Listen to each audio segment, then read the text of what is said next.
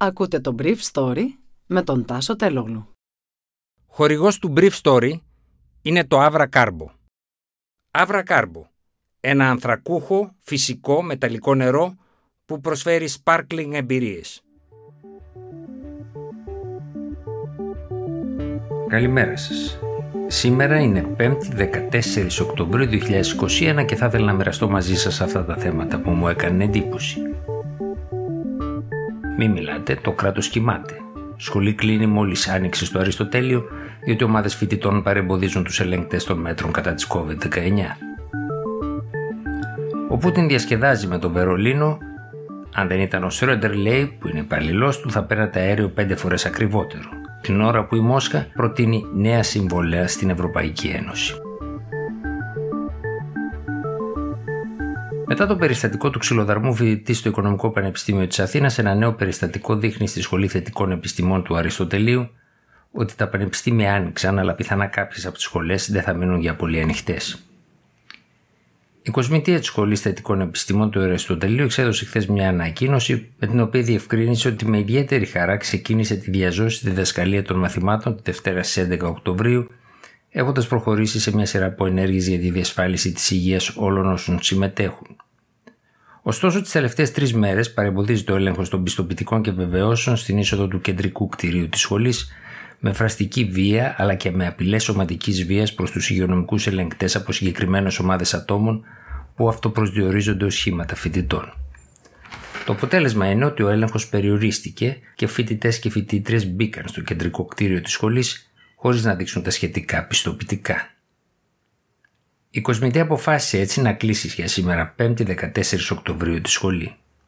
Από την πλευρά τους, οι αριστερές φοιτητικές παρατάξεις έβγαλαν ανακοινώσεις για να δικαιολογήσουν την άρνησή τους να υποστούν έλεγχος στι εισόδους, που ακούγονται ως εξής.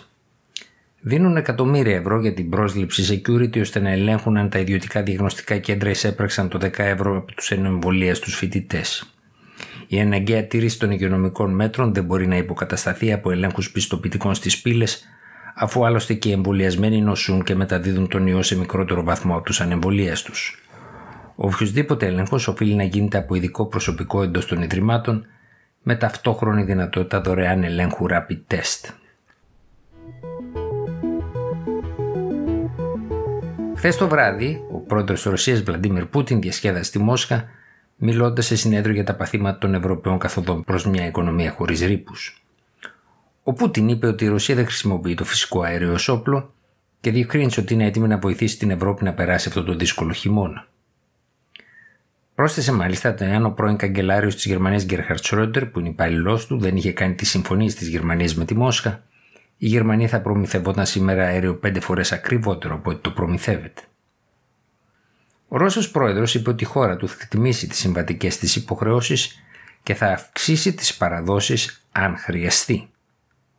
Η Ευρωπαϊκή Ένωση μέσω ενός εκπροσώπου της διευκρίνησε χθες το βράδυ πως ζήτησε πράγματι από τη Ρωσία αυξημένες παραδόσεις φυσικού αερίου. Προηγουμένως, ένας εκπρόσωπος της ρωσικής κυβέρνησης είπε ότι οι αυξημένες αυτές παραδόσεις θα πρέπει να συμβολεοποιηθούν.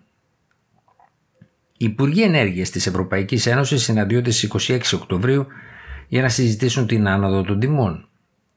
Αλλά η Επίτροπος Κάντρι Σίμψον κατέστησε σαφές ότι ο μόνος τρόπος να απαγκιστρωθεί η παραγωγή γκαζιού από την παραγωγή ρεύματος είναι να μην χρησιμοποιείται για αυτήν. Όμως, την ίδια ώρα, ο Διεθνής Οργανισμός Ενέργειας, ένας οργανισμός που έχει έδρα το Παρίσι, δήλωσε πως για να πετύχει η Ευρώπη τη μηδενική εκπομπή ρήπων το 2050, θα πρέπει να τριπλασιάσει τις επενδύσεις της για τη μετάβαση στα 4 τρισεκατομμύρια δολάρια.